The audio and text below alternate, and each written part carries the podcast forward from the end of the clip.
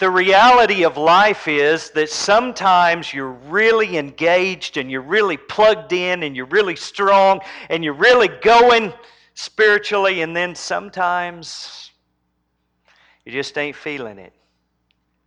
And I know that may not be proper grammar, but I think it really defines what we're talking about this morning. I want you to imagine for me that you live a long time ago. Fact, you live back before Jesus Christ came on this earth. The date is 536 BC. You live in Jerusalem. The temple dominates the city. As you can see in this picture, the temple was huge in this city. It dominated everything. Every morning when you got up and you walked out of your house, you look up and you see the temple. Every morning when you pull back the curtains on your bedroom window, you see the temple. The temple was the center of everything for the Jewish people. And for you, raised as a Jew in Jerusalem in 536 BC, this temple stands for you as a visible reminder every day that Jesus, well, not Jesus Christ, but God the Father is your God, and you are His chosen people. It's tremendous comfort. No matter what you do in the day, when you come walking home and you walk past these great stone walls of the temple, you're reminded that no matter what happened today, God is here. God is with me. God is my God, and He's not the God of all these heathen nations around, but He is my God, and He is with me every day. And what a constant, sturdy reminder that would be. You know, they would take a lot of comfort in that, wouldn't you? We, we have things that give us reminders, don't we? I wear a wedding ring. You know, when I notice that, I wear, I've worn it so much that I don't notice it a lot nowadays. It's just a part of me. But when I notice it, you know what it reminds me of? Is I've got someone. I've got someone that's just, she's there for me. She's always committed to me. What a reminder that is. This to them was that reminder. But things have changed. Things are changing. You see, there's a heathen nation across the desert, the nation of Babylon. And they have a mighty army, and they are spreading their power, and they are conquering peoples. And they have come across, the, across this desert to Jerusalem. And when they get to Jerusalem, they are not friendly. When they get to Jerusalem, they lay siege to the city of Jerusalem and they destroy the city of Jerusalem. They destroy the walls, they destroy the city, they destroy the people, and they destroy the temple of God, and they take the gold and the, the holy items that are in that temple, and they load them in their wagon and they take them back to the king of Babylon, and he has conquered. Not only that, but they took with them a whole bunch of servants, a whole bunch of slaves, prisoners of war. They came in and they captured and they captured a bunch of people, and now they haul them all the way back across this desert to this place called Babylon. And I want you to know Babylon was not where you wanted to be if you were a Jewish person.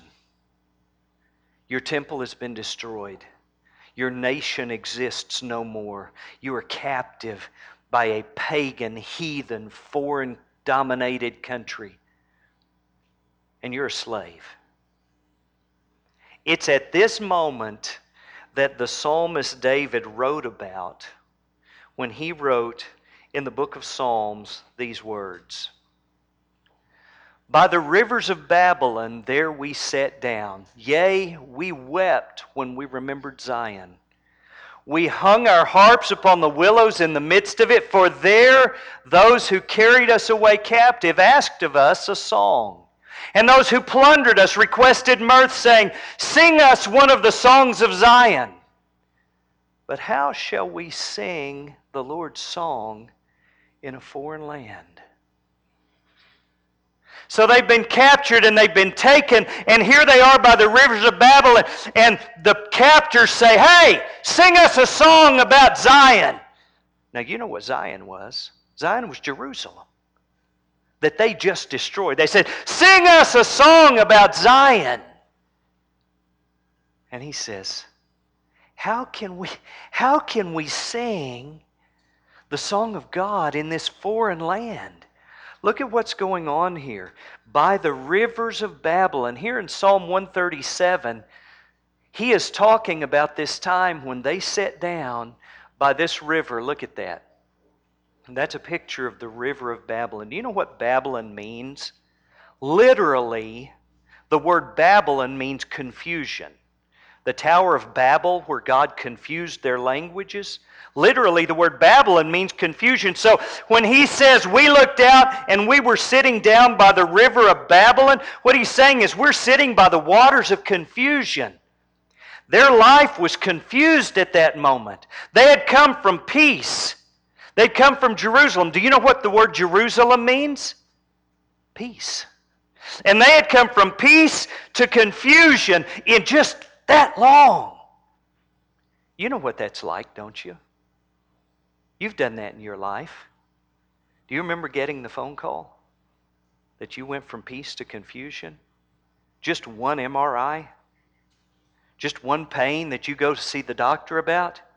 Just one late night bang on the door? Just one siren? And it all changed? Do you remember that? And you know, when that happens, all of a sudden, the peace that you had yesterday, you know, you can't put those blinders back on. They say ignorance is bliss. And when those blinders are pulled off and your life is turned upside down, you can't go back. And here you sit by these rivers of confusion in your life. And you know what they did? It says, There we sat down, and yea, we wept said, I, we just sat down and we cried. Have you done that? I have. You just sit down and you weep because your life is turned upside down as you knew it before. Oh, before you had that peace and you could remember, you could think back to that time where God was there and His presence were there and you were assured that He loved you and everything was going good. And now, now you just feel like you're abandoned. You feel like you've been lost. You know, these stone walls reassured them of God's presence.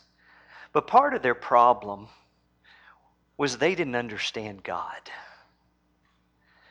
You know, the Jewish people believed that God dwelt in the temple at what they called the mercy seat on the Ark of the Covenant. But the reality was, and God did dwell there, but the reality is that God was by these rivers just like He was back in Jerusalem, wasn't He? You know, we talk about God being everywhere, right?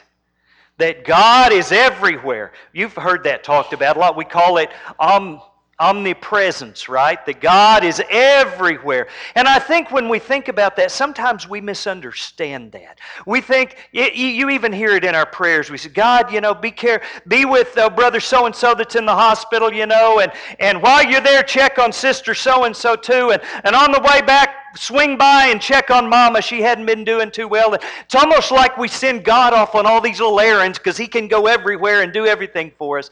And that's not the biblical view. The biblical view is that everything is in the presence of God. Not that God is everywhere, but everyone and everything is in his presence all the time. You see, the truth is that the heavens can't contain God. The earth is his footstool. God did not live in Jerusalem in that temple, and they didn't understand that. They thought God was back there, and now that's destroyed, and here we sit all by ourselves. But the truth is, the truth is that God is everywhere.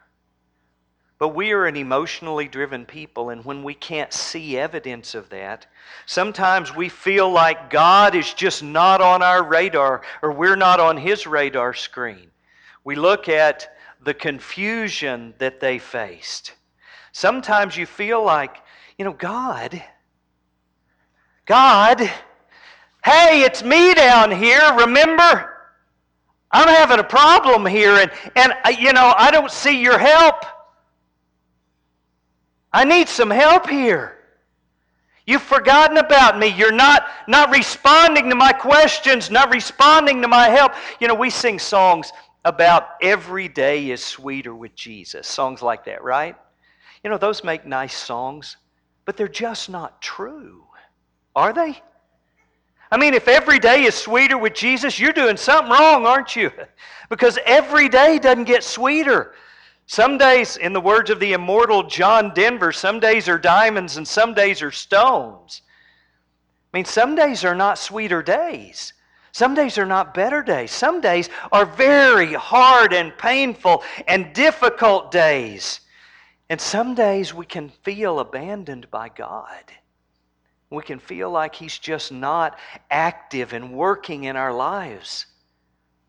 I know many of us have very few of those days, but some of us have a lot of those days. You know what they did? They remembered Zion, and the Bible says that when they did that, they hung their harps upon the willows in the midst of it. Now, that's a weird phrase, isn't it? Here they are, picture them, slaves wandering through this desert, coming to this river of confusion, and they take their harps. Now, can you imagine them carrying these big harps through the desert? And they hang them up on these willow trees in the middle of this desert. What's he talking about there? What's the idea? You know what a willow looks like, don't you? We call them a weeping willow normally because they look sad right? They've just got the old branches all hanging down. And get the imagery here. What he's saying is here we sit and we hear this babbling of confusion of this river, and that just reminds us of our tears. And we think about the peace we had, and we don't have that peace anymore, and, and we just gave up. You know, in the Old Testament, if you've read your Old Testament much, you're probably familiar with the idea that the harp was very much a symbol of worship. That's what they used in their worship. And David played the harp, and it drove the confusing spirits away from Saul. It brought peace. And they said all of this peace and this, this comfort and this confidence in God, this worship, they just gave it up. Because you see, they were used to relying on what they could see instead of relying on the invisible God. And what they see now is this water and these sad looking trees, and they don't see any evidence of God. And they're discouraged and they've turned that away. You know, worship is a critical, important thing in your life. And I want to say something to all of you about this. You know, worship is not just for God. You don't come to worship God because God needs you to do something for Him. God doesn't need anything. God has everything. And there are people who will worship God whether you and I do or not. Worship has this huge benefit, though, not just in our reverence to God, but to us individually, to us personally. You see, when I can come and I worship God and I get my mind and my heart off of my own problems, and I get to thinking about the Almighty God who is, and I say, we just sing Hallelujah, praise Jehovah. What a great song. Do you like that, that idea? That God Jehovah is great? And you sing that and you think about that and you get your mind and your heart off your own problems and your own troubles and you get to worshiping God, all of a sudden, things aren't so bad like they used to be. I can tell you that that there have been times I go to church and it's just like a banquet. It's like a feast. I just, oh, this is awesome. I'm ready. Let's go worship God. There are other times that I go to church and it's just like, you know, you got to eat, right? You got to eat, so I'm going to go. There's other times it's like taking medicine, isn't it? But there's never been a time that I went when I didn't feel like it and I wished I hadn't. Never been a time. It always lifts me up. It always encourages me. That's why I believe the Apostle Paul said this Finally, brethren, whatsoever things are true, whatsoever things are noble, whatsoever things are just, whatsoever things are pure, whatsoever things are lovely, whatsoever things are of good report, if there's any virtue, if there's any praise, anything praiseworthy, meditate on these things. Look at that list right there. Think about noble, pure, good, true, lovely. These are the things we think about when we worship, aren't they? When we come to worship God, this is what we think about. And Paul says that we as Christians need to do that. Notice he says, meditate on these things, think on these things, put this in your mind. Why? Why should we do that? Well, he says, do that because those who carried us away captive asked of us a song and plundered us in requested mirth, saying, Sing us one of the songs of Zion. You see, when I do this, when I put my mind and my heart on the joys of God and worshiping Him, I'm not all caught up in the problems around me and looking at the babbling brook of confusion, but I'm looking to God. You know, put yourself, as I said, in these people's place. You're sitting there and they say, We want you to sing us a song about Zion. Could you do that? Could you sing a song about the city that had just been destroyed, about the temple that was gone, about the God that you felt abandoned by right now? Not only did he say, Sing us one of the songs, but he says this they requested mirth. You know what that means? You know, uh, when Leland Fleming leads singing, Y'all know Leland, right? One of the things he'll say if you're not really singing he'll say, Come on, sing it like you mean it. Right? That's what these people said. They said, You sing us a song about Jerusalem. You sing us a song about your temple that we just destroyed. And you sing it like you mean it. I mean, you praise it and you tell how great it was and you sing it like you mean it. they're going, I can't. I can't do that. I don't feel that way. I can't sing that like I mean it. I mean, come on. I had a bad day. you destroyed our temple. Think about you and I today. Do you ever come to church and you just can't, you just don't feel it? Sing it like you mean it. Well, you know, I just got up on the wrong side of the bed this morning. You ever get up on the wrong side of the bed? I got up on the wrong side of the bed, and I'm going to tell you what, I don't feel like singing. I don't feel like being here. In fact, you ought to just be happy I showed up. Because this is not a good day for me. The coffee didn't taste good this morning. And I am not happy. I don't feel like singing today. Someone says, You know what? I'm going to go see the doctor on Tuesday and I'm going to get the results. And he may give me a death sentence. I am so worried, sick about that, I can't think about anything else. I do not feel like singing today. I ain't feeling it. Someone else says, you know what? I got all these little kids, and all I ever do all day, every day, is clean up kids and do dishes and take care of the house, and I have no adult conversation. And by the time my husband comes home, oh, he doesn't feel like talking because he's been busy all day. And, and I, I got up two hours before he did this morning to get us ready, and we just barely got to church. Don't talk to me about singing. I don't feel like singing. I'm a young man and I've got an addiction. And it's the kind of addiction you don't talk about. You know, some people have addictions that everybody knows, but I've got an addiction you don't talk about, and there is no one at church I can talk to about this. And I try, and I keep failing, and I keep failing, and I keep failing. And I say, I'm never going to do it again, and I turn around and I do it again, and, and I'm failing and I need help, and I can't get it, and I don't feel like singing today. I'm a young woman. Not me, but I'm in the story. And I thought he was the one. I thought he was going to be my Prince Charming, and that's why I made the compromises I did to keep him, and he just used me and threw me away, and now he says he just wants to be friends, and I can't. And I don't feel like singing. I can't do it. I found out they're laying people off this week and I may get my goodbye. And I don't know what I'm going to, I don't know how I'm going to support my family. You know what? Gas prices are going back up. And I come to church and it's all I can do to take care of the family I've got. And then they stick a plate in front of my face and make me feel bad if I don't give money that I don't have. I don't feel like it. I'm old. And it hurts every minute I'm not asleep.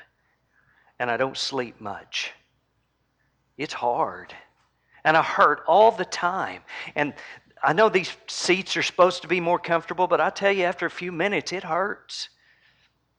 And I can't hear, and I can't see what's up on the screen. What good is it? I don't get anything out of it. And then people, all the young people, everybody, they just all do their visiting and leave me sitting in the corner. And my kids, I raised four of them, and it, all four of them can't take care of me. And I hate all I ever do is go to doctors, doctors, doctors, and I don't understand what they're saying is wrong with me. And I hate to ask my kids for help. I don't want to because I know it's a hassle on them. But I got to have the help. But when I ask, they make sure I know it's a nuisance. And I just, I can't sing today. I ain't feeling it. We could go on and on, couldn't we? But you get the point. You've been there. What do you do when they're requesting mirth, when we're here and we're supposed to praise God and sing hallelujah, praise Jehovah, and we don't have it? We don't have the ability. How can we sing the Lord's song in a foreign land? How can we do that? I want to tell you that I believe you can do that. And I'm going to give you some things out of God's Word that'll help you. Number one, you need to know that what is strange to you is not strange to God. This problem, this babbling, this confusion, at times God will allow you to go through situations today to prepare you for something that's coming tomorrow that you don't know what's coming. And you don't know why you're going through it today, but you will today, and you'll get through that, and then later you'll understand what was going on today. This is not strange to God. Think about Joseph. Do you remember Joseph in the Old Testament? His brothers were jealous of him. He'd had these dreams, and he was dad's favorite. And dad says, Go check on him. And they go, Oh, here comes that dreamer. You remember what they did? They said, Let's kill him. And one of the brothers said, No, let's don't kill him. We can't kill him. Let's throw him in this pit. So they took him and they they took his coat and they tore it and they put animal blood on it and they threw him in this pit by the road. Now, the pit they threw him in had to be by the road because that's the road these Midianite traders are coming down on their way to Jerusalem. And so when the Midianite traders get here, some of the brothers go, Oh, hey, we can make some money off of this deal. Let's sell him as a slave. So they sell him as a slave to these Midianite traders that are going to Egypt. Now, they had to be going to Egypt and not somewhere else because there's a job opening down in Egypt. This guy named Potiphar, who is right hand man to the king, needs somebody to take care of his stuff. So they get down there and they sell him to Potiphar. Now they sell him to Potiphar, and he has to go to Potiphar and not somebody else because Potiphar's married to old nasty Mrs. Potiphar and she's going to want to do something with this young man that's not appropriate, not right. And she lies about him. She tries to seduce him, and he won't do it, and he runs out of the house. And when he ran out of the house, she grabbed his clothes, and he just ran from them and left his clothes there. Now, that was his mistake. Not running. We'd all been in less trouble if we'd have run a few times, right? His mistake was he left the evidence behind. Because you see, Potiphar's not going to throw his number one man in prison without some evidence. And now she's got evidence. She's got his clothes, and she said he tried to rape me, and he didn't. And so Potiphar believes him because all the evidence, believes her, and throws him in prison. Now he goes in this prison, and two guys that work for the king get thrown in prison too. There's the butler and the baker and they both have dreams, and the baker's going to die, and the butler's going to be returned. Joseph interprets these dreams. Now, it has to be the butler, not the baker, that goes back, because when he goes back, Joseph says, Remember me, and he forgets about Joseph. But the king has a dream, and the baker wouldn't hear about the dream. He'd be off in the kitchen. But the butler's right there, and he hears about this dream, and he says, Oh, well, there's this guy down in prison, and this guy in prison can tell you what the dream means. And he gets called out of prison, and he tells the king what the dream means, and you know the rest of the story, right? Whew. I'd say, that's quite an imagination, isn't it? It's not an imagination. Everything I just told you is absolutely true. You see, God was in control of that whole deal. The whole thing that happened was under the control of the Almighty God. Now, you're Joseph, and you're sitting here, and you don't understand why this is happening. You don't know why your brothers hate you. You don't know why you're sold as a slave. You don't know why Mrs. Potiphar's doing what she's doing. You don't know why you're in prison, but God does. God knows, and God has a purpose, He has a reason. And finally, those brothers come when that famine hits, and they have to talk to Joseph. And Joseph finally tells them who he is. And do you remember, number one, their reaction was, oh no, we're going to die. Because we sold this guy, and now he's the most powerful man in the world except Pharaoh. And he says, I'm not going to kill you. Do you remember what he told them? Look at this. Do not be grieved or angry with yourself because you sold me here. Look at this. For God sent me before you to preserve life. So now it was not you who sent me here, but God. So this wasn't strange to God. He knew what was going on. He knew Pharaoh. He knew the butler. He knew Potiphar. He knew Mrs. Potiphar. He knew the brothers. This was not strange to God. When you're in a situation that you don't know how to handle, you don't know what's the right thing to do, you don't know what's up from down, when your life has been turned around, you can take comfort in the fact that the Almighty God knows. He's been there before you, He understands. Don't get confused and think you're at this by yourself. You're not. The Almighty God has a plan. And I don't know what that plan is. We can't see. Joseph couldn't see into the future. But once he got there, he said, You know what? Guys, I know you were trying to sell me as a slave, but it wasn't you, it was God. God was behind this whole deal. And He was saving many, many lives by doing this. Praise be. Oh, hallelujah. Praise Jehovah. Because that's true. Number two, you need to pay attention when you're in the storm to what's in you and not what's around you. There's a story in the book of Uh, Mark, I believe it is. And Jesus tells the disciples, He said, Let us cross over to the other side. Jesus has been teaching, and there's a crowd of people around. And Jesus tells His disciples, He said, Come on, let's get in a boat. We're going to go to the other side of the sea. He says, Let's cross over to the other side. And they get out in the water, and they're going across the water, and their phones start going off saying, Tornado warning. They get out in the water, and a storm comes up. And I mean, this is a serious storm. These guys were seasoned sailors. I mean, these guys were used to the water, and they were afraid. And they're fighting with the sea, and they're fighting with the storm, and they're afraid these, we're going to die. We are out here in the middle of the water, and we are going to die. And somebody looks around, and they say, Where is Jesus? Where is he right now? And he was down inside the boat sleeping, just sleeping like a baby, having a nice rest. And somebody goes down and they wake him up and they say, Master, do you not care that we're perishing? We're going to die here. The thought did cross my mind last night to go wake up Monty. hey, dude, did you know we got a situation?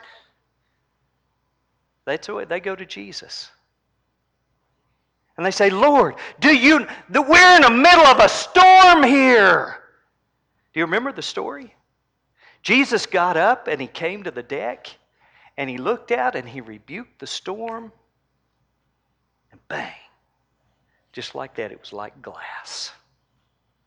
I mean, the storm was gone. You know what their problem was? They were focused on what was around the boat instead of on what was in the boat. The problem is they didn't believe Jesus. In fact, Jesus rebukes them. He says, O ye of little faith, why did you doubt? Why would he say that? Because they, they didn't believe him. Jesus didn't say, okay, let's get in the boat and go out in the middle of the water and die. That's not what he said. He said, let's cross over to the other side. But they forgot that Jesus said they were crossing to the other side. And they didn't believe that. They thought they were going to try to cross to the other side. We're going to die on the way. That's not what Jesus said. O ye of little faith. And I want to tell you, when you're in the middle of a storm and the world is swirling around you and your heart is broken and you don't know where to turn and you don't know what to do, you need to remember that He that's in you is greater than He that's in the world. He that's in you is greater. You need to look inside at Jesus Christ, who God promised would be with you always to the end of the world, no matter what happens in your life. Jesus Christ is there. He will always be there, and you can count on and depend on Him. You see, Jesus rebuked them because they didn't really believe in Him. And I think when we get in storms, I know at times in my life, when I get in the storm and I'm doing all I can to hold on and I'm doing all I can to make it work out right and I feel it slipping through my fingers, that's because I don't trust God. It's because I try to trust me. I try to figure that I can fix it instead of trusting God. Number three, sometimes you've just got to encourage your own self. You know, it's, it's sad, but it's true. Sometimes you got to encourage yourself. Let me warn you if you hang up your harp and you quit praising God, it will get ugly in your life. It'll get empty in your life. You can't hang the harp on the willows. There's a story about King David in the Old Testament, and he was he had a band of men, about 600 of them, that were with him, and they were running from King Saul. They were running because he was trying to kill David, who was going to be the next king. And they were hiding out in the wilderness. And while they were out there hiding, they fought the enemies of God on every chance they got, every turf there was, they fought the enemies of God. That's what they did. And David took his men and they were fighting the enemies of God, but David got out generaled in this battle because they lured him out and he fought out there. And while he was out there, they brought people around behind and they came to his home camp and they destroyed the camp and they took all of the wives and all of the children captive. Now, David and his men have gone out and they're fighting. And they come back. The battle is over. And they are ready to cross this hill and they see smoke in the distance and they get that feeling in the pit of their stomach. And they go running and they cross over the hill and they look down, and their camp is gone. It's decimated. The tents are burned, the animals are gone, and all of the women and children are gone. What do you do? David and his men, you know what they did? David looked and he said, Guys, let's go get them. And they said, Yeah, let's go. No, that's not what they did. You know what these guys did? Every one of them, they turned and they looked at David and they said, You, you led us away from here and you left no one here to guard the camp, and now all our wives and kids are gone. It's you, David. And now, all of a sudden, he's lost his wives and his kids. He's lost everything he has, and all of his men have turned on him. What did he do? You know, the Bible says he did. said, but David encouraged himself in the Lord. you know what? Sometimes the people you get comfort from, you may not be able to go to for comfort. You have somebody you lean on, somebody you count on, somebody you depend on for comfort encouragement. Most of us do. Sometimes they may not be available to you. Sometimes they may be the reason you need comfort. You know, if it's your husband or your wife, sometimes, sometimes that may be it. Sometimes you may be in a real spot and you grab that church directory and you call every name in that list and ain't none of them home. Nobody's answering the phone and you're by yourself. What do you do? You know what you do? You grab an extra Christian CD and you drive around the block a couple more times and you praise God and you strengthen yourself in the Lord's what you do. Gave this lesson one place and after it was over, a man, older man in the church, came up to me and he said, Michael, I want you to know that's true. I lived that. He said, There was a day in my life when I came home and I sat in the driveway because I didn't want to go into the fight. He said, It was bad. And he said, I remember the day when I came home and I walked through that door and my wife met me at the door and she said, I want a divorce. And he said, I didn't have anyone. And you know what I did? I just prayed and I sang and I got some extra Christian music. You may have to drive the long way home and listen to your songs of praise, but you encourage yourself in the Lord.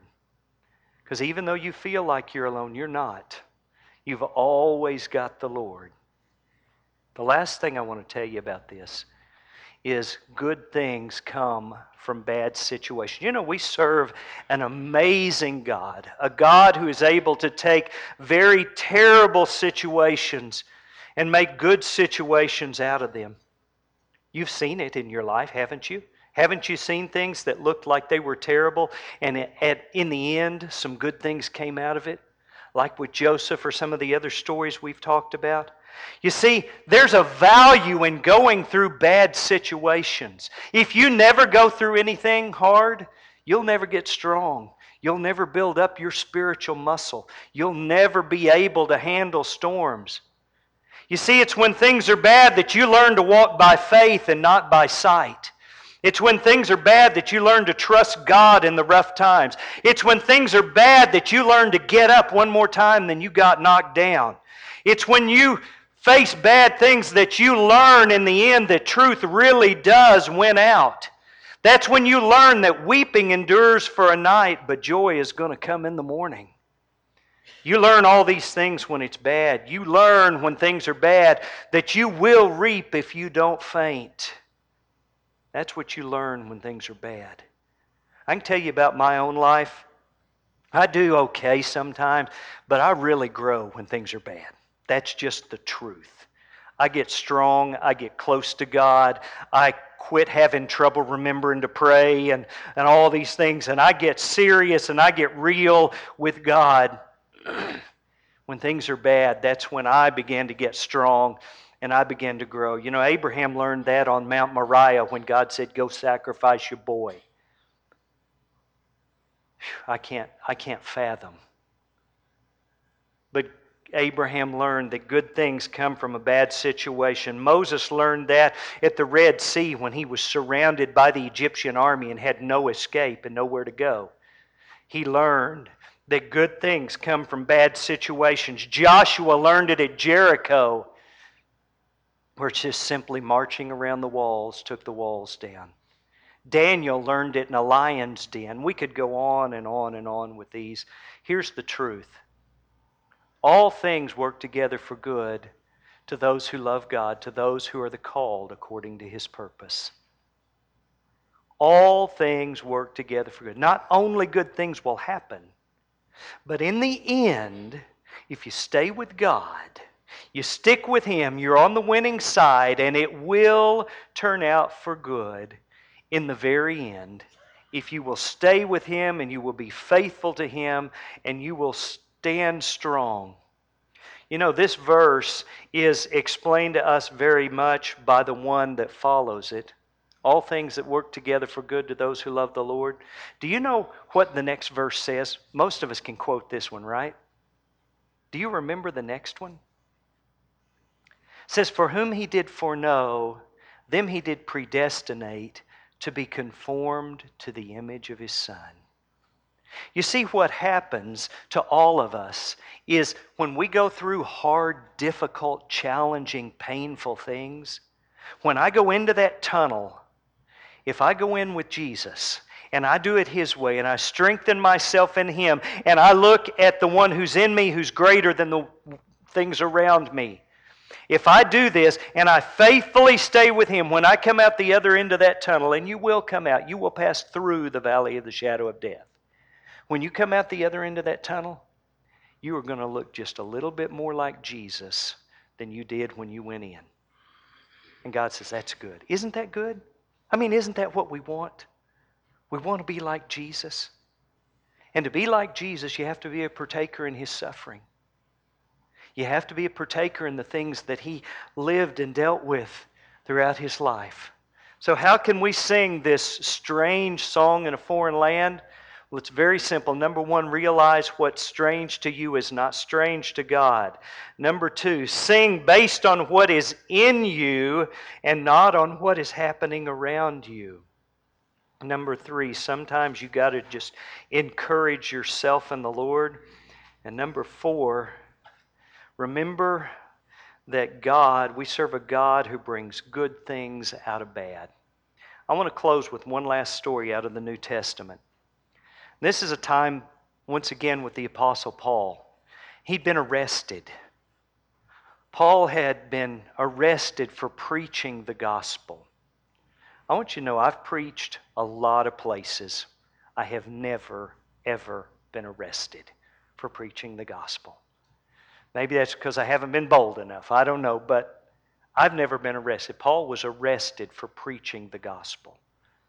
Not only did they arrest him, they didn't read him his rights. They didn't put him in an air conditioned cell with three squares. What they did is they beat him when they arrested him. They beat him with a whip. They beat him. And the guy he was with, Silas. So they arrested them for preaching, they beat them, and then they throw them in prison, and here they lay in prison. I want you to put yourself in that spot. What would you do? I mean, you preach the gospel, you're trying to serve God, and they arrest you, and they beat you, and they throw you in the jail, shackle you up. What would you do? You know what Paul and Silas did at midnight? Bible says at midnight all the other prisoners heard them singing praises to God. You see, you can sing the song of Zion in a strange land. You can sing no matter what the situation or circumstance around you is. If you'll remember, it's not strange to God. You will look at the one who's in you and not around you. You will strengthen yourself in the Lord and you will trust Him to bring good out of a bad situation. You can sing praises to God in the worst circumstance this world has ever, ever known.